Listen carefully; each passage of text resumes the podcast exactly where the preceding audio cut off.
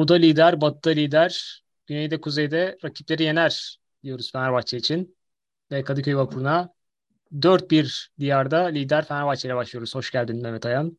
Hoş bulduk. Bu tabii böyle uzun süredir özlediğimiz bir Fenerbahçe tablosu diyelim. Hem Süper Lig'de maç eksiğiyle lider, Avrupa'da averajlı lider, basketbola geçiyoruz. Hem Türkiye'de hem Euroleague'de ilk dört maçını kazanmış bir Fenerbahçe. Nasıl değerlendirelim geçmiş haftaları? Bir hikayeyi değerlendireceğiz birlikte.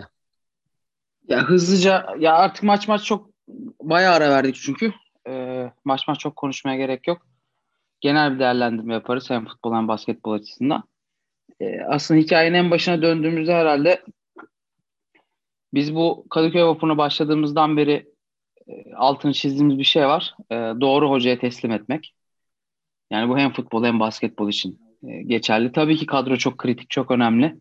E, ne kadar iyi hocayla çalışırsan çalış, altı boş bir kadroyla çok bir şey yapabilme ihtimalin yok. Ama e, uygun bir kadro ve iyi bir hocayla işte bu neticeler çok rahat bir şekilde elde edilebiliyor. Hatta e, ben şu an Fenerbahçe dışındaki büyüklerden takım tutan e, arkadaşlarımla e, muhabbet ettiğim zaman şöyle bir soru soruyorum. Tabii şu an herkes artık bizi lidersiniz, hadi iyisiniz, her maçı da kazanıyorsunuz diye e, selam tekrardan bir muhabbete başladılar bizlerle.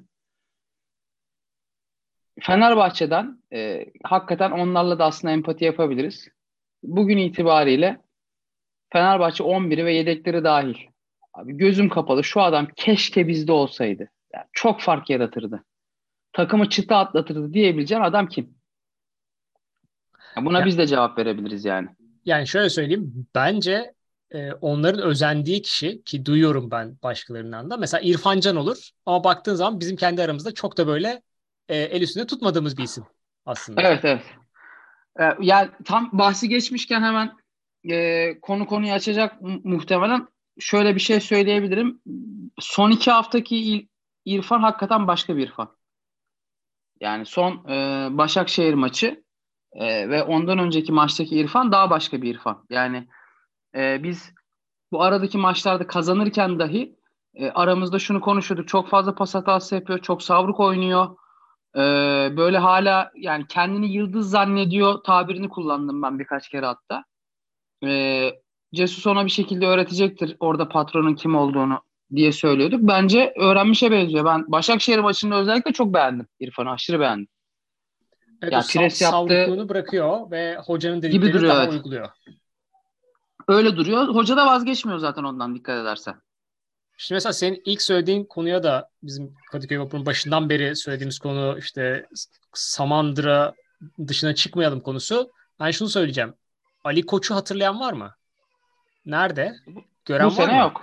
Bu sene yok. Bu en son yok. ne zaman gördük? Bilmiyoruz. Yani evet, bu, aynen bu, öyle. Bu zaten yani takımdaki değişimin bir özeti gibi. Gerek kalmıyor. Yani takımı ehil ellere teslim ettiğiniz zaman ve sağ dışına çıkmadığınız zaman öyle yukarılara gitmeye gerek kalmıyor. Ya aslında konuyu açarken de şunu altını çizmek istiyordum. E, Fenerbahçe'de eski yıllardaki gibi e, mesela işte ne bileyim Alex her an her bir şey yapar ve bu maçı değiştirir bir adamdı Alex. Veya ne bileyim Anelka. Daha Mustafa Deniz zamanına giderken Rapayic, Revivo. E, iyi zamanında Balic. Şimdi böyle düşündüğün zaman e, ne bileyim Roberto Carlos geldi Fenerbahçe'den bir frikik atar diyordun. Lugano bir kafa atar gol atar diyordun. Şu an Fenerbahçe'de maçın içerisindeyken gözünün benim benim kendi açımdan gözünün içine baktığım bir adam yok aslında. Yani e, zaten hoca bir hiç böyle ideal 11 kavramını yerle eksan etti. E, Fenerbahçe'nin ideal 22'si 25'i var. E, kimin oynayacağı belli değil. Kim oynarsa oynasın aynı etkiyi görebiliyorsun. E, aynı oyunu görebiliyorsun. Bir kere o muhteşem bir şey. Ama bu 22'nin içerisinde de aslında ya işte abi biraz sıkıştık sanki ya şu bir şey yapsa diyeceğin adam da yok. Çünkü takım olarak her şeyi çok e, doğru yapıyoruz. Bunu, bu da ancak iyi hocayla olabilecek bir şey. Yani bu kadar e, az yıldızı ya bana göre atıyorum şu an Türkiye Ligi'nin yıldızı Crespo. Ama hani o anlatmak istediğimi bence dinleyiciler de anla, anladılar. Böyle spektaküler ne bileyim işte Galatasaray'dan Hacı, Beşiktaş'ta Koyrezma dersin.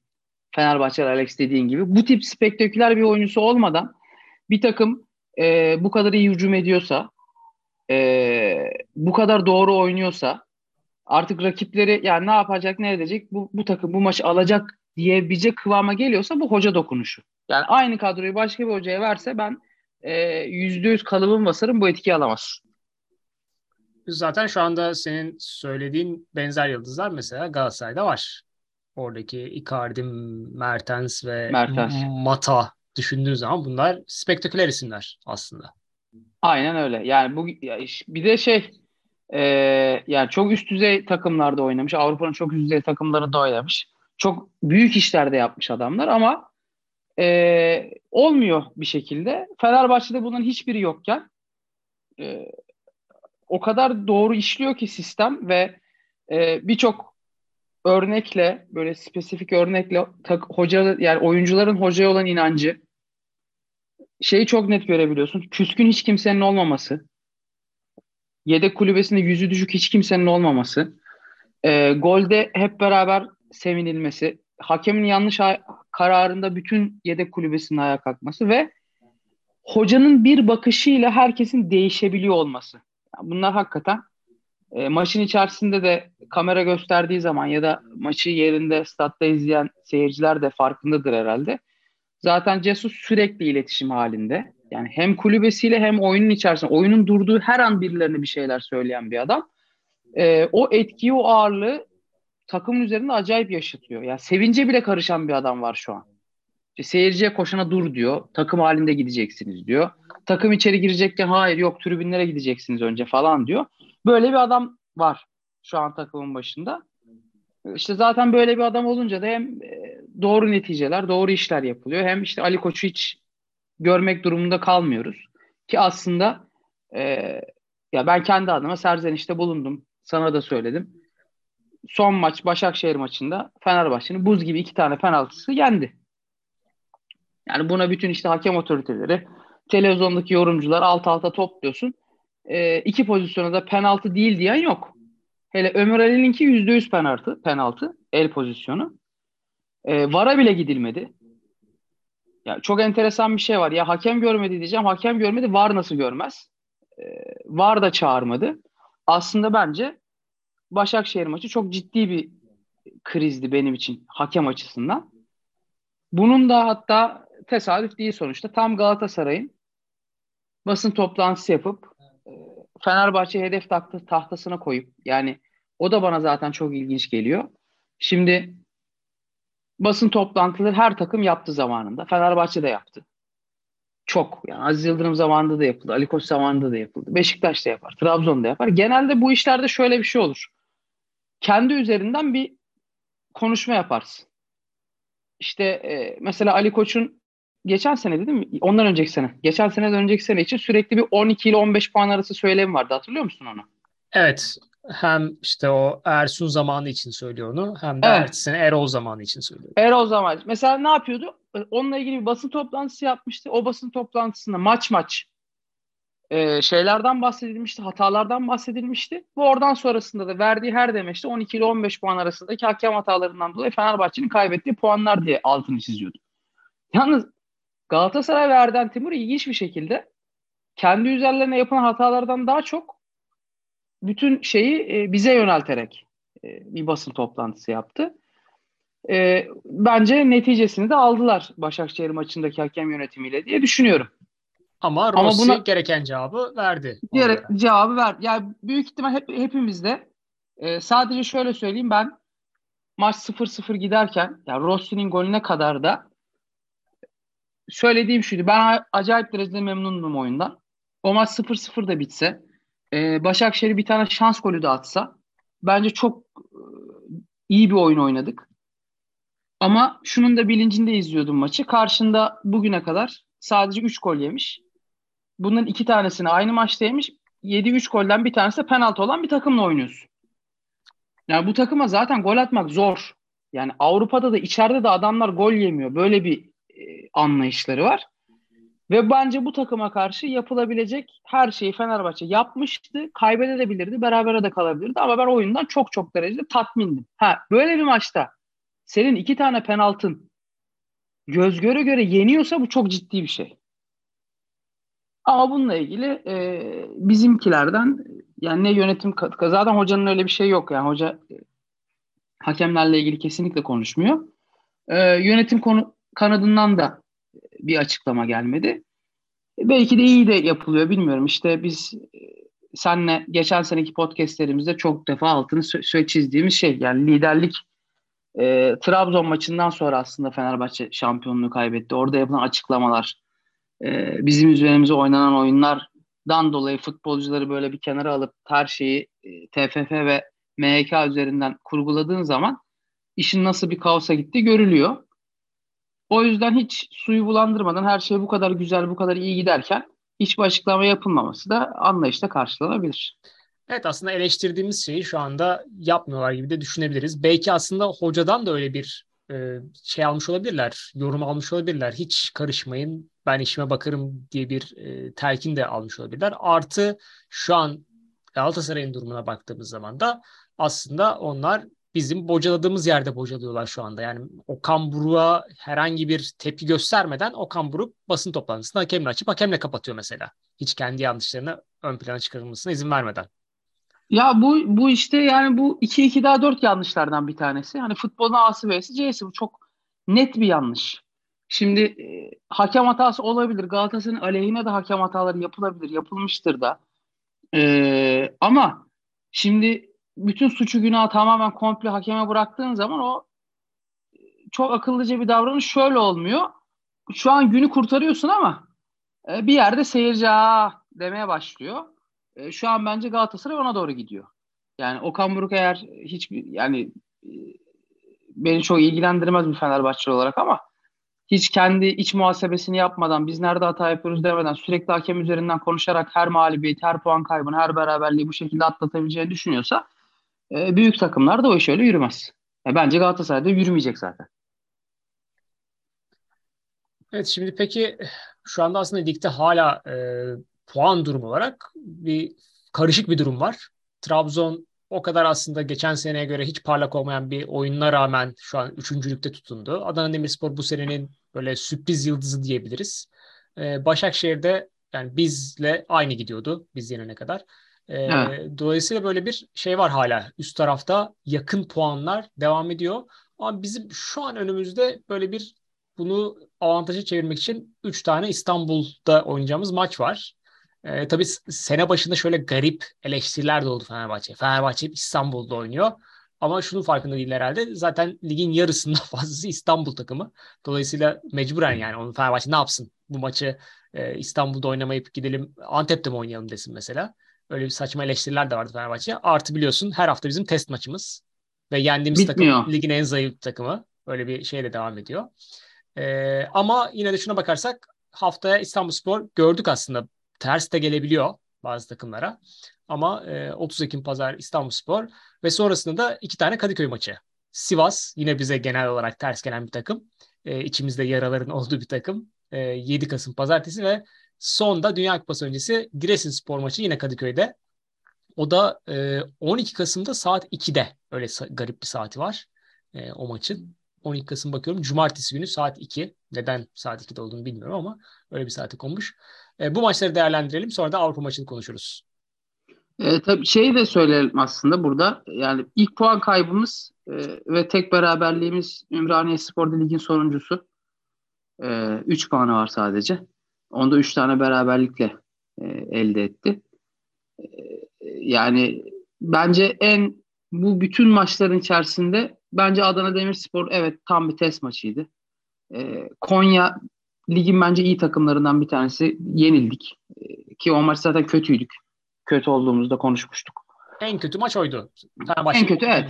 Bu sene. Oyun olarak oyun olarak en kötü maçımız oydu. Onun dışındaki her maç e, yani Beşiktaş bence Beşiktaş deplasmanının da galibiyet gelebilirdi. Ee, ama Beşiktaş deplasmanında berabere kalmak üzülünecek bir şey değil. e, yani kağıt üstünden sene başında desen ki Beşiktaş'a deplasmanda beraberlik yaz. Tamam der devam edersin yani hiç düşünmeden. Ama o, o maçta da bence o maçta da galip gelebilirdik. E, sonrasında zaten hemen çok spektaküler belki de hani şampiyonluk hakikaten geliyor dedirten Karagümrük maçı var. 5-4'lük e, efsane dü- düello. E, şimdi yani içerideki maçlar İstanbul Spor da içeride saydığın için söylüyorum. Ee, Sivas Spor ve Giresun Spor. Bunların içerisinde sadece o da Rıza Çalınbay'dan dolayı Sivas Spor'dan çekiniyorum. Ee, ben Giresun ve İstanbul Spor maçlarının bizim açımızdan çok zor geçeceğini düşünmüyorum. Bu arada İstanbul Spor maçını nerede oynayacağız? Orada garip bir şekilde bu Esenyurt Stadı mı öyle bir stat'tan bahsediliyor. O da bir spekülasyon konusu olmuştu. Ee, Çünkü ne... İstanbul Spor'la olimpiyatta oynandı bildiğim kadarıyla evet. Trabzonspor ve Beşiktaş mıydı? Evet ee, ve şu anda bizim maç Necmi Kadıoğlu Esenyurt stadında olacakmış. Nedeni o ilginç bir o ilginç bir şey. Yani Trabzon'la Beşiktaş e, olimpiyat stadında İstanbul Spor'la oynamışken bizim orada oynamamız ilginç bir karar. E, çok da önemli değil. E, dediğim gibi bu 3 maçlık e, şeyde tam yani Dünya Kupası arasına gitmeden önceki 3 maçlık 3 lig maçında Sivas Spor haricinde benim çok çekindiğim, korktuğum bir takım yok. Ama şunu da gördük. Sonuçta ligin en iyi kapanan takımı Başakşehir. O yüzde yüz. En iyi savunma yapan takımı Başakşehir. Ona bile Fenerbahçe çok ciddi pozisyona girdi. Yaldır yaldır üzerine gitti. E, topa hakim taraf Fenerbahçe'di. Üretmeye çalışan, üretken taraf e, Fenerbahçe'ydi. Ya hatta e, sanki şeyi bile çok bilinçli yaptı hoca. Yani Başakşehir'in savunmasını bir şekilde yıpratıp yıpratıp ondan sonra son darbeyi vurmak için Emre Mor'la Rossi'yi soktu. Çünkü e, bu tip takımlar için Emre Mor ve Rossi çok serseri mayın adamlar. Çalımcı özellikleri var, dripling özellikleri var. Bir anda ortalığı karıştırabiliyorlar. Hani frikik almaya çok çok müsait adamlar. Nitekim zaten o ikisi oyuna girdikten sonra oyunun çehresi çok çok değişti. O yüzden yani klasik Fenerbahçe'ye karşı Rıza Çalınbay'ın oynattığı oyun kalenin önüne otobüsü çekip e, ileriye bir tane pırpır adam koyup savunma arasına top atma yöntemiyle gol bulmaya çalışma. Bir sıfırı bulursa da onun da tamamen üstüne yatma taktiğiyle oynuyor bize karşı hep. Bunu bir Beşiktaş'a karşı oynamıyor. Ee, zaten Beşiktaş'la Rıza Çalınmay'ın maçları bol gollü geçiyor. ilginç bir şekilde. Ee, dediğim gibi ama ya onun da çok sorun olacağını düşünmüyorum. Ben bu üç maçta üç maçta üç galibiyet gelir diye düşünüyorum şu an. Sen ne düşünüyorsun bilmiyorum. Ee, şöyle benim şu an biraz kapalı kutu gördüğüm için İstanbul Spor maçı ve aslında Esenyurt'ta oynanması da yani büyük ihtimalle İstanbul Spor'un stratejisi diye düşünüyorum. E, çünkü şeydir ya böyle zor stada çekme. Çünkü o stadın kapasitesi de küçük. Evet, neredeyse evet. saha ölçüleri bile küçük olabilir daha şey olduğu için. O birazcık kafamda şey. Ben Sivas için tersine sanki Sivas'ın o klasik taktiğini de bu sefer dağıtabiliriz diye düşünüyorum. Şu anki o istim üzerindeki takımı düşününce. Yani e, hocanın açıklamalarından gördüm. Mesela Başakşehir için e, şunu maç öncesi ne söylemişti. Biz e, onlar çok az gol yiyor diye ona göre bir şeyle çıkmayacağız demişti mesela. Yani o kafasındaki neyse onu planlıyor ve dediğin gibi aslında Batshuayi ve Valencia başlaması ben de söylemiştim. Beni biraz şaşırtmıştı o ikisiyle başlaması. Ama mesela bu dediğin gibi bir taktik icabı olabilir. İşte orada yoralım ve sonra vuralım gibi bir şey. Yani hoca her ne kadar rakibe göre kendimizi değiştirmiyoruz demez, dese de içindeki o kafasındaki planlar farklı. Dolayısıyla Sivas'a da uygun bir şeyi hazırlayacağını düşünüyorum. İstanbul Sporu yeterince analiz edebilecek mi o önemli. Şimdi Sivas için elinde daha çok veri var. Hem Avrupa'da oynuyor hem içeride evet. oynuyor. Ee, orada İstanbul Sporu ne kadar analiz edebileceğine bağlı. Aslında baktığınız zaman İstanbul Spor son üç maçında kaybetmiş durumda. Bir de öyle bir yaralı geliyor İstanbul Spor. Öyle bir şey var, sıkıntı var. Ya burada sadece işte o bahsettiğin şu an bizdeki çok ciddi bir rüzgar. Ee, yani son sadece Beşiktaş maçını saymıyorum. Ee, Karagümrük, Ankara gücü ve Başakşehir'de çok üstün bir futbolla e, her maç sonunda tamamen konuşulan tarafın Fenerbahçe olduğu, e, manşetleri Fenerbahçe'nin doldurduğu bir rüzgarla gidiyoruz şu an İstanbul Spor'a. Ya bu illaki lige yeni çıkmış bir takımın oyuncuları ve hocaları üzerinde yüzde yüz etkisi olur. Ee, yani tamam dediğin gibi evet, kapalı kutu belki içlerinde yani oynayacağımız maçlar içerisinde hem sahanın konumu yerinden dolayı hem çok bilinmediğinden dolayı İstanbul Spor'la ilgili sıkıntı olabilir gibi dursa da ben bu rüzgarla birlikte o tip yani lige yeni çıkmış biraz da kırılgan yapısı olan bir takımın bize karşı çok direnebileceğini düşünmüyorum. Ha, ya tabii bu da e, inşallah Fenerbahçe futbolcular böyle küçümseme falan moduna girmez. Ben Cesus'un öyle bir şey zaten müsaade edeceğini asla düşünmüyorum ama e, o olmadığı zaman ben o maçı da alırız diyorum. Ve aslında buradan Avrupa'ya geçebiliriz. Çünkü hemen Perşembe günü Rennes'le liderlik maçına çıkıyoruz. Şunu da söyleyelim. O maçta berabere kalsak bile liderlik şeyimiz son maça taşıyacağız. Çünkü averajla lider kalmaya devam evet. edeceğiz o durumda. Ama yenersek de bir anda Mart'a kadar kafamız rahatlıyor ve bu Avrupa Ligi'nde uzun süre sonra top 16 çıkmış oluyoruz bir anda. İnşallah. Ya abi şimdi ilk Ren maçını e, sadece baz alabiliyorum. Yani Fransa Ligi izlediğim bir lig değil. Ya özetlerine bile çok baktığım bir lig değil. Bir tek Messi işte Neymar için e, Paris Saint Germain maçlarına bakıyorum. Onun dışında çok takip etmiyorum ama ilk maçtaki Ren e, tehlikeli bir takım. E, zaten bence hani bizi kenara bırakırsan açık ara grubun en kuvvetli takımı. E, ya ilk maçta şey ya korkunç hızlı bir hücuma çıkma gücü var adamların. İnanılmaz hızlı hücuma çıkıyorlar. E, ya kolay maç değil Ren maçı. Şunu da söyleyeyim Fransa Ligi'ne değinmişken şu an dördüncüler ve son Dördüncü. dört maçlarını kazanmış durumdalar galiba. Bir tane beraberlik var. Son beş maçın dördünü kazanmış durumdalar. Yenilgileri yok yani son 5 maçta. Onda da 3-0 3-0 2-1. Yani Nant'ı 3-0 yenmişler. Lyon'u 3-2 yenmişler. Ee, Angers'ı 2-1 yenmişler. Ee, yani hem gollü geçiyor maçları ve şey ya o bizle oynayan takım korkunç bir takımdı o. Ha biz yani Fenerbahçe'nin yenemeyeceği takım veya işte bu maçtan beraberlik bile iyidir diyeceğimden dolayı değil. Ama e, yani rahat rahat da burada galibiyet alırız. Ben diyemiyorum yani e, Ren maçı için. Tabii biz de o güne göre bence daha iyiyiz.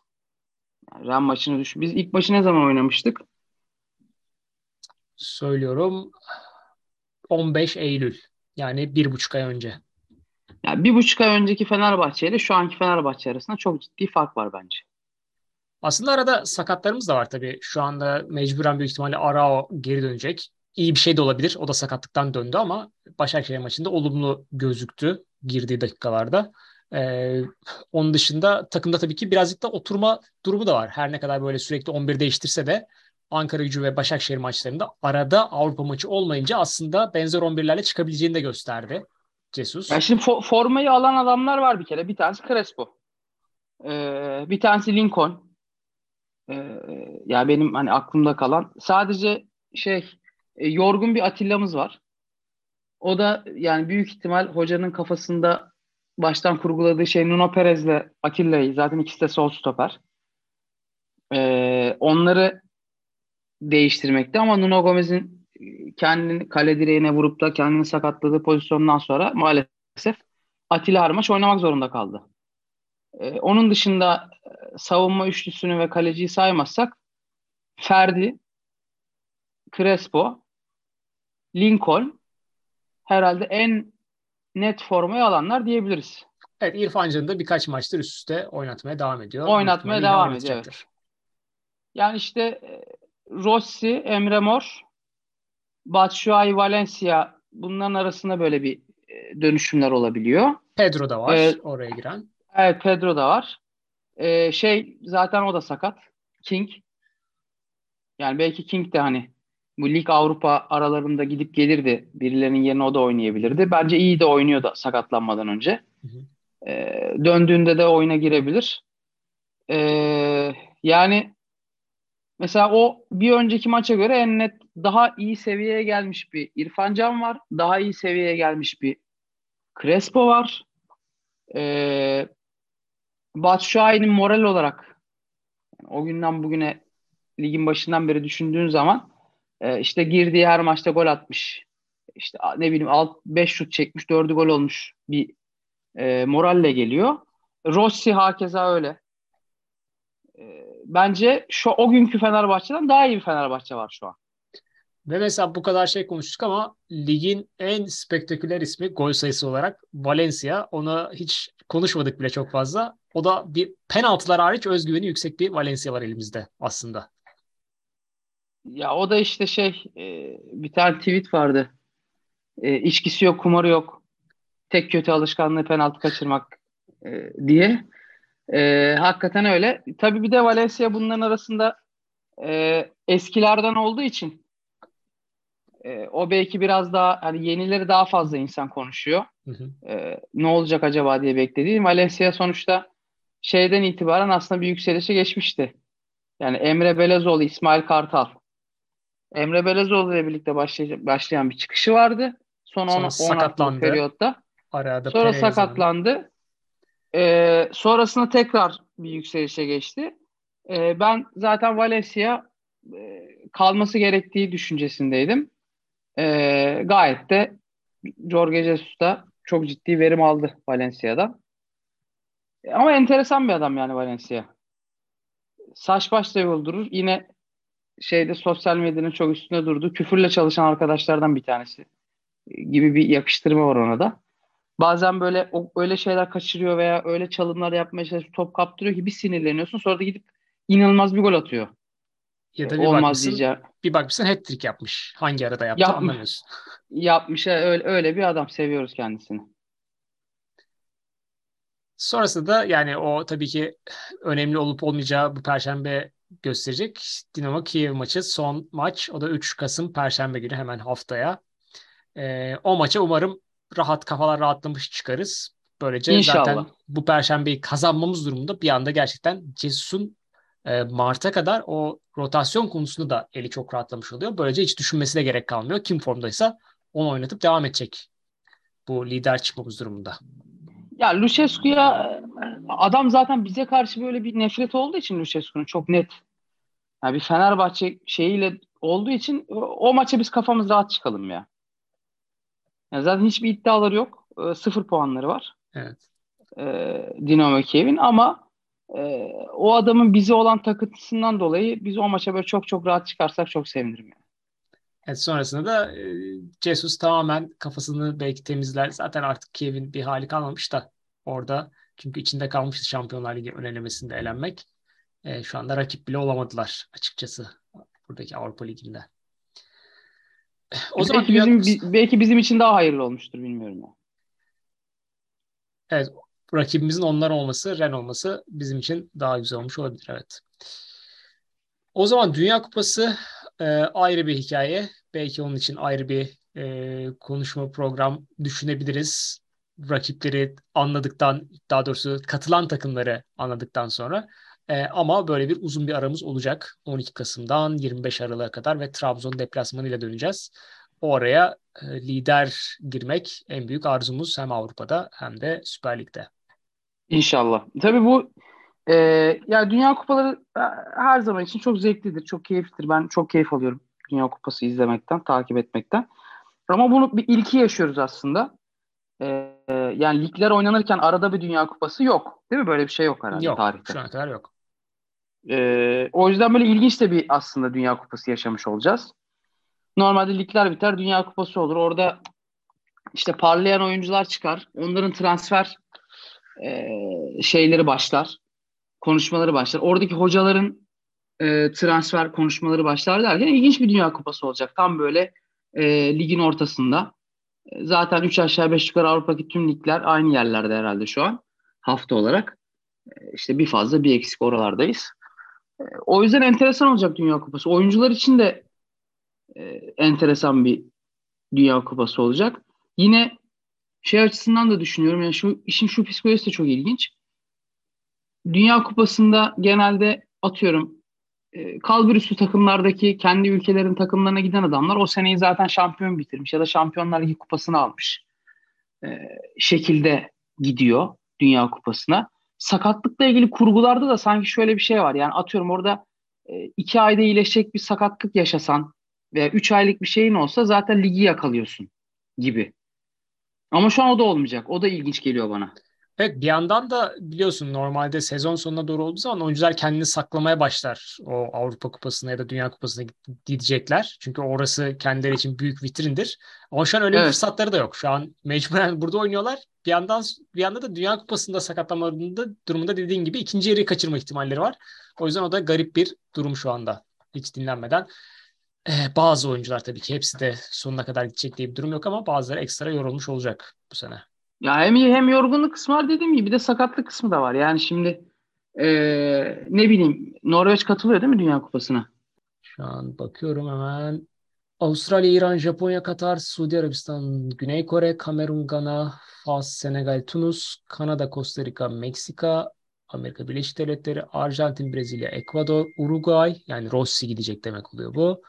Belçika, Hırvatistan, Danimarka, İngiltere, Fransa, Almanya, Hollanda, Polonya, Portekiz, Sırbistan, İspanya, İsviçre ve Galler. Tabii ki Dünya Kupası'nın en çok beklenen olayı da Ronaldo Messi karşılaşacak mı bir yerde? Ee, bir şey de araya gireyim. Rossi ile ilgili 39 kişilik kadroya daymış Rossi Uruguay'da.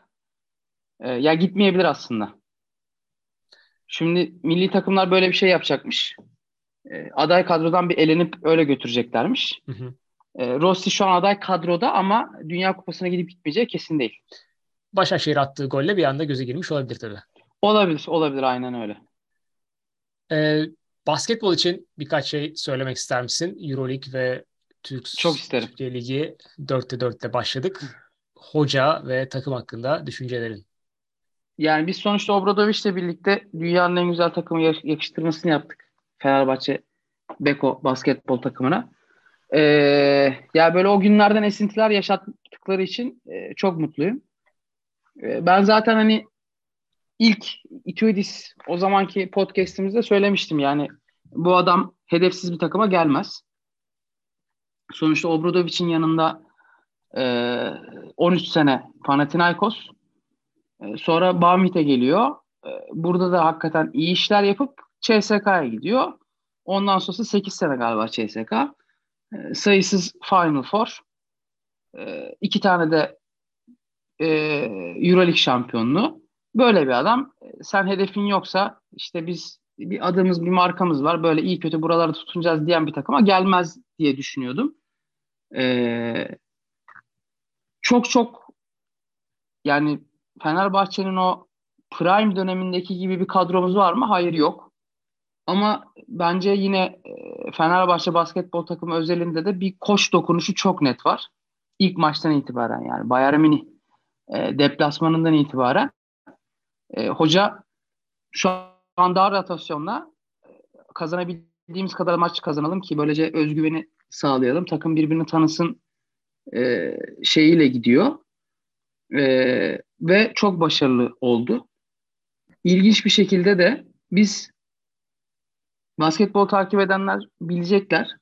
Djordjevic ve Kokoşkov zamanında Euroleague'de ikisinin de böyle bir seri dönemleri var. Kokoşkov'un yanlış hatırlamıyorsam 11 maçlık bir serisi var. Zaten e, ilk 15 maçta 5 galibiyeti vardı Fenerbahçe'nin. Sonra yakaladığı seriyle 11 ya da 12 maçlık seriyle Fenerbahçe playoff atmıştı Kokoşkov. Sonra kendisi Covid olduğu için gerçi katılamamıştı CSK e, şeyine e, playoff'una. Ama o dönemde de Georgievic zamanında da aynı şekilde ki Georgievic döneminde de aslında biz playoff görebilirdik. Belki Rus takımlarına yapılan maçların sayılmaması ile ilgili bir karar alındığı için e, orada da bir sıkıntı yaşadık. Bence o, o takım da playoff görebilirdi. Ama bu iki takımın da Kokoşkol ve Georgievic takımlarının da o seri yakaladıkları, galip geldikleri zamanında dominant bir oyun yoktu sahada. Hı hı.